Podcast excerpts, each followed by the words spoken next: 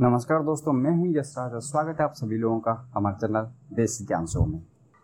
दोस्तों, हम सभी जानते हैं कि जो पिछला ट्यूसडे का जो पॉडकास्ट था, उसमें हम इंश्योरेंस के बारे में बात किए थे। मतलब कौन सा इंश्योरेंस आपके लिए बेस्ट हो सकता है? इंश्योरेंस का लगभग ए टू जेड हम लोग कवर करने का ट्राई कर रहे थे। लेकिन एपिसोड ज़्यादा बड़ा ना बन जाए, इसीलिए हमने उस एपिसोड को दो पार्ट में डिवाइड किया था, जिसका सेकेंड पार्ट आप अभी सुन रहे हैं। तो अगर आपने पहला पार्ट नहीं सुना है देन प्लीज़ जाके उस पहले पार्ट को सुनिए, क्योंकि उसमें मैंने बताया कि हेल्थ इंश्योरेंस क्यों ज़रूरी होता है, कितने का कवर लेना चाहिए और क्या क्या चीज़, जो बेसिक चीज़ होता है, उसे देखना चाहिए, एक हेल्थ इंश्योरेंस को चूज़ करने से पहले। आज कुछ टर्म के या फिर कुछ कंसेप्ट के थोड़ा डेप्थ में जाने का ट्राई करेंगे और उस चीज़ को समझने का ट्राई करेंगे, जो कि बहुत सारे लोग इग्नोर कर देते हैं। और अगर ये दो एपिसोड के बाद भी आपको कुछ इंश्योरेंस के रिलेटेड या फिर किसी भी टॉपिक के रिलेटेड कोई डाउट है देन मैं अपना लिंकडिन का आईडी नीचे दे दिया हूँ। आप मुझे डीएम कर सकते हैं। मैं हैप्पीली आपको आंसर देने का ट्राई करूँगा। तो इसी के साथ चलिए शुरू करते हैं आज का episode right after this intro देसी ज्ञान में प्रोवाइड करते हैं हम बहुत सारी नॉलेज जो आपको ना कोई किताब में मिलेगा, ना कोई स्कूल या फिर कॉलेज का सिलेबस में, ना आपको कहीं पे पढ़ाया जाएगा वो। हम लोग प्रोवाइड करते हैं टेक्नोलॉजी के बारे में। बिज़नेस के बारे में कम्युनिकेशन के बारे में बहुत सारे नॉलेज उसे आपके साथ शेयर करते हैं। कोडिंग हो या फाइनेंस सब कुछ यहाँ पे हम कवर करते हैं। अगर आपको लाइफ में आगे बढ़ना है तो आपको सीखते रहना चाहिए और वो बोलते हैं ना, जो सीखता है, वही टिकता है। तो अगर आपको दुनिया के साथ साथ चलना है और अपने स्किल्स को गेन करते रहना है और लर्निंग कर को ऊपर लेके जाना है तो जुड़े रहिए हमारे साथ। दोस्तों, अगर मैं आपको बोलूँ कि आप सिर्फ़ पाँच लाख का कवर लीजिए और आप दस लाख तक क्लेम कर सकते देन अब बोलेंगे, ये पागल हो गया है क्या? मतलब ये तो सिंपली इम्पॉसिबल है, क्योंकि हमने अगर पाँच लाख का कवर लिया है देन इंश्योरेंस कंपनी हमें दस लाख का कवर क्यों देगी? हाँ ये तो भी सही है। तो एक्चुअली ये चीज़ हम कर सकते हैं। मतलब लीगली ये है, और इंश्योरेंस कंपनी दस लाख नहीं कभी कभी पंद्रह लाख, बीस लाख तक अलाउ कर देती है। और ये कैसे कर सकते हैं? ये जो टर्म है या फिर ये जो फैसिलिटी है इंश्योरेंस में हेल्थ इंश्योरेंस में उसे बोला जाता है रिफिल मतलब आपने अगर एक बोतल में पानी रखा है, उस बोतल का पानी खत्म हो जाता है. देन आपका इंश्योरेंस कंपनी उस बोतल में फिर से पानी डाल देगा. मतलब जितने बार आप बोतल खत्म कर देते हो, उतने बार बोतल रिफिल होता जाएगा. ये रूल सच में एग्जिस्ट करता है, लेकिन उसमें भी कुछ टर्म्स एंड कंडीशन है जो कि कंपनी के हिसाब से और पॉलिसी के हिसाब से वेरी करती रहती है. तो कुछ बेसिक चीज़ों के बारे में बात कर लेता हूँ, लेकिन आपको अगर इसके बारे में डिटेल में जानना है देन मैं नीचे एक लिंक दे रहा हूँ, जो कि मैंने एक आर्टिकल लिखा था लिंकडिन में। आप उसे जाके पढ़ के डिटेल में जान सकते हैं कि क्या क्या टाइप्स होते हैं लिक्विड में। तो जनरली बेसिक ये होता है कि कुछ कंपनीज़ बोलते हैं कि अगर एक आदमी एक डिज़ीज़ के लिए एक बार पैसा ले लिया या फिर क्लेम कर लिया देन वो दूसरी बार उस ईयर में नहीं कर पाएगा। कुछ बोलते हैं कि हाँ हम मल्टीपल टाइम्स अलाउ करते हैं। और कुछ बोलते हैं कि घर का एक आदमी ने कर लिया और दूसरे कोई औरत है जिसको कोई दूसरा बीमारी हुआ है या फिर सेम बीमारी से वो अफेक्टेड है देन वो भी उस चीज़ को क्लेम कर सकती है। इसका मतलब बहुत सारा कैटेगरी है, लगभग नौ से दस कैटेगरी है, जिसको मैंने बहुत ही अच्छे से समराइज करके अपने लिंकडिन में लिखा है। उसको इस पॉडकास्ट में अगर समझाना चाहूँ देन इस पॉडकास्ट का वो एक स्पेसिफिक पार्ट ही दस मिनट चला जाएगा। तो मैं आपको रिक्वेस्ट करूँगा, अगर आपको डिटेल में जानना है कौन सा कौन सा कैटेगरी होता है, आप प्लीज़ जाके उस आर्टिकल को एक बार पढ़ लीजिए। चार मिनट का आर्टिकल होगा शायद ज़्यादा से ज़्यादा। आपको बहुत ही क्लियर तरीके से, बहुत ही सिंपल लैंग्वेज में आपको पता चल जाएगा कि कैसे आप सिर्फ़ पाँच लाख का कवर लेके दस लाख तक क्लेम कर सकते हैं।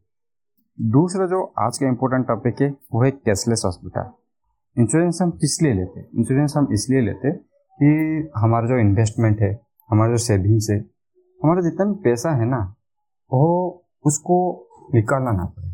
वो वेस्ट ना हो जाए बस। तो इसीलिए हम चाहते हैं कि जब हम इंश्योरेंस ले जाते हैं देन हम जब भी किसी हॉस्पिटल में जाते हैं देन वो हॉस्पिटल हमारा जो सारा बिल होता है, उसको पेमेंट कर दें। बस, हमारा काम ख़त्म और हमें कोई पैसा देना नहीं पड़ा। लेकिन ये सारे इंश्योरेंस में नहीं होता। मतलब बहुत सारे इंश्योरेंस में एक्चुअली नहीं होता ऑनेस्टली बोलूँ। ये कहाँ कहाँ पे होता है? ये सिर्फ़ कैशलेस हॉस्पिटल में होता है। मतलब आपका अगर कोई बीमारी हुआ है और आप इंश्योरेंस के अंडर जो जो कैशलेस हॉस्पिटल्स थे, उसमें अगर आपने एडमिट हुआ है देन ही ये चीज़ पॉसिबल है। लेट से आपने सोचा कि ये मेरा दोस्त का हॉस्पिटल है, मैं यहाँ पे एडमिट हो जाता हूँ और मेरा तो इंश्योरेंस है, मुझे क्या प्रॉब्लम है? कौन सा हॉस्पिटल में एडमिट होने से मुझे क्या प्रॉब्लम है? लेकिन प्रॉब्लम है। आप अगर किसी नॉन कैशलेस हॉस्पिटल में एडमिट हो जाते हैं देन आपका वो एफडी हो गया इन्वेस्टमेंट हो गया सेविंग्स हो गया, सब निकाल के उस हॉस्पिटल का फ़ी को पेमेंट करना पड़ेगा। उसके बाद उसका रिसीट और सारा चीज़ लेके क्लेम करना पड़ेगा इंश्योरेंस कंपनी के बाद। इसके तीस दिन के अंदर लगभग वो आपको पैसा भेजेंगे। लेकिन ये जो पीरियड होगा, जो तीस दिन का पीरियड ये आपके लिए बहुत ही डिफ़िकल्ट होगा। और क्या फ़ायदा हुआ इंश्योरेंस का जब आप अपना सारा इन्वेस्टमेंट सारा एफडी सारा सेविंग निकाल के वैसे ही दे रहे हो। हाँ मानता हूँ रिटर्न आ रहा है मतलब रिटर्न तो नहीं आ रहा है, पैसा वापस आ रहा है। लेकिन आपने तो ये सब निकाल लिया ना। अगर एफ़ डी मेच्योर नहीं होता तो एफ़ डी में आपको अच्छा इंटरेस्ट रेट नहीं मिलेगा। इन्वेस्टमेंट शायद किसी इन्वेस्टमेंट में आप लॉस में हो, लेकिन आपको फोर्सफुली एग्जिट करना पड़ेगा। तो इस तरह का बहुत सारा प्रॉब्लम हो सकता है। लेकिन अगर कैशलेस हॉस्पिटल का फैसिलिटी हुआ देन आप जाके उस हॉस्पिटल में ट्रीटमेंट कराइए, और उसके बाद एक एजेंट वहाँ पे होगा। वो सारा जो प्रोसेस है आपको गाइड कर लेगा और ये वेरी करता है, लगभग तीस मिनट से लेके दो तीन घंटा कभी कभी हो जाता है। इतने टाइम में आपका पूरा काम खत्म हो गया। मतलब आपको किसी चीज़, आपका जो इन्वेस्टमेंट हो गया सेविंग हो गया एफडी हो गया गोल्ड हो गया, इस सारा चीज़ को बेच के कुछ पैसा नहीं देना पड़ेगा। ये सबसे बड़ा फ़ायदा है। तो जब भी आप एक इंश्योरेंस ले रहे हैं देन चेक कीजिए कि उस इंश्योरेंस का या फिर उस इंश्योरेंस कंपनी का आपके शहर में वो मुंबई में हो सकता है, दिल्ली में हज़ार हॉस्पिटल हो सकते हैं। उससे आपको कोई फ़र्क नहीं पड़ना चाहिए। आप देखिए कि आपके शहर में कितना ऐसा हॉस्पिटल है जो कि उस इंश्योरेंस कंपनी के अंडर आते हैं, यानी कि कैशलेस सर्विस प्रोवाइड करते हैं। अगर ये नंबर कम है देन उस इंश्योरेंस को अवॉइड कीजिए, क्योंकि ये आपको, आपके मुश्किल टाइम में कोई फ़ायदा नहीं देने वाला। और उस इंश्योरेंस की तरफ़ जाइए, जिसका प्रीमियम थोड़ा ज़्यादा हो सकता है, लेकिन कैशलेस जो हॉस्पिटल है, उसका नंबर ज़्यादा हो। आज का जो तीसरा चीज़ हो जाता है बेड लिमिट जब भी कोई एक आदमी हॉस्पिटल में एडमिट होता है देन उसका फैमिली का कोई भी एक आदमी उसके साथ रहता है। तो जो हॉस्पिटल का रेंट होता है, या फिर जो हॉस्पिटल का टोटल कॉस्ट होता है, वो सिर्फ़ आदमी का मेडिसिन का, या फिर ऑपरेशन का, या फिर आदमी का जो आईसीयू का कॉस्ट नहीं होता। उसके साथ जो आदमी, उसके सपोर्टर के हिसाब से रूम दे के रह रहा है, उसका भी रूम का कॉस्ट देना पड़ता है। जो बड़े बड़े हॉस्पिटल में ये रूम का कॉस्ट बहुत ज़्यादा होता है। और जनरली कंपनीज़ क्या करते हैं कि बोल देते हैं कि कैपिंग लगा लेते हैं मतलब बोलते हैं कि आप चार हज़ार से ज़्यादा का रूम नहीं ले सकते। लेकिन बड़े हॉस्पिटल्स में उससे कम में रूम ही नहीं आता तो आप क्या नीचे सो जाएँगे क्या? ऐसा तो नहीं होने वाला। तो जब भी आप इंश्योरेंस कंपनी सिलेक्ट करेंगे देन प्लीज़ चेक कीजिए कि रूम का कोई लिमिट ना हो रूम का कोई कैपिंग ना हो। तो ये चीज़ को आपको चेक करना ज़रूरी है। एक बस एक फ़िल्टर में होता है, आप उसे टिक मार्क कर सकते हैं देन आपका ये काम हो जाएगा। चौथा इंपॉर्टेंट चीज़ है क्लेम सेटलमेंट रेशियो जैसे हम एक इंश्योरेंस ले जाते हैं, लेकिन हमारे मुश्किल टाइम में वो कंपनी बोलती है कि मैं आपका क्लेम सेटलमेंट नहीं करूँगा। तो एक इंश्योरेंस लेने से पहले हमें ये देखना पड़ेगा कि उस कंपनी का प्रीवियस ट्रैक रिकॉर्ड कितना है, उसका क्लेम सेटलमेंट रेशियो कितना है। क्लेम सेटलमेंट रेशियो बेसिकली ये बोलता है कि अगर एक कंपनी ने सौ इंश्योरेंस दिया, सौ आदमियों को इंश्योरेंस दिया तो उसमें से कितने जन का वो क्लेम सेटलमेंट करती है? तो जनरली नंबर वेरी करता रहता है। अगर ये नंबर 94 से ऊपर रहा देन ये एक अच्छा नंबर माना जाता है। लेकिन जितना हो जाए, जितना ज़्यादा हो जाए, उतना ही अच्छा है। तो ट्राई कीजिए कि बेस्ट क्लेम सेटलमेंट रेशियो जो कंपनी प्रोवाइड करिए, उसके पास जाने का ट्राई कीजिए। अभी तो आप लोगों ने जान लिया कि क्लेम सेटलमेंट रेशियो जो कंपनी ज़्यादा दे रही है, उसके पास जाना है। लेकिन कंपनी हमें रिजेक्ट क्यों करेगी? ये सबसे इम्पोर्टेंट पॉइंट है और सबसे इंफॉर्मेटिव पॉइंट है। लोग जब हेल्थ इंश्योरेंस लेते हैं तो इतना कुछ देखते नहीं है। प्रीमियम देख लेते हैं, जो सबसे सस्ता मिलता है, वही ले लेते हैं। लेकिन आपने देखा होगा कि आप जब इंश्योरेंस नहीं जाते हैं देन आपको पूछता है, आपका प्रीवियस डिज़ीज़ कौन सा कौन सा है? तो कुछ कुछ लोग कुछ भी टिक नहीं करते, कुछ लोग सारे टिक कर देते हैं कि हमें अच्छा मतलब फैसिलिटी मिलेगा, ऐसा सोच के।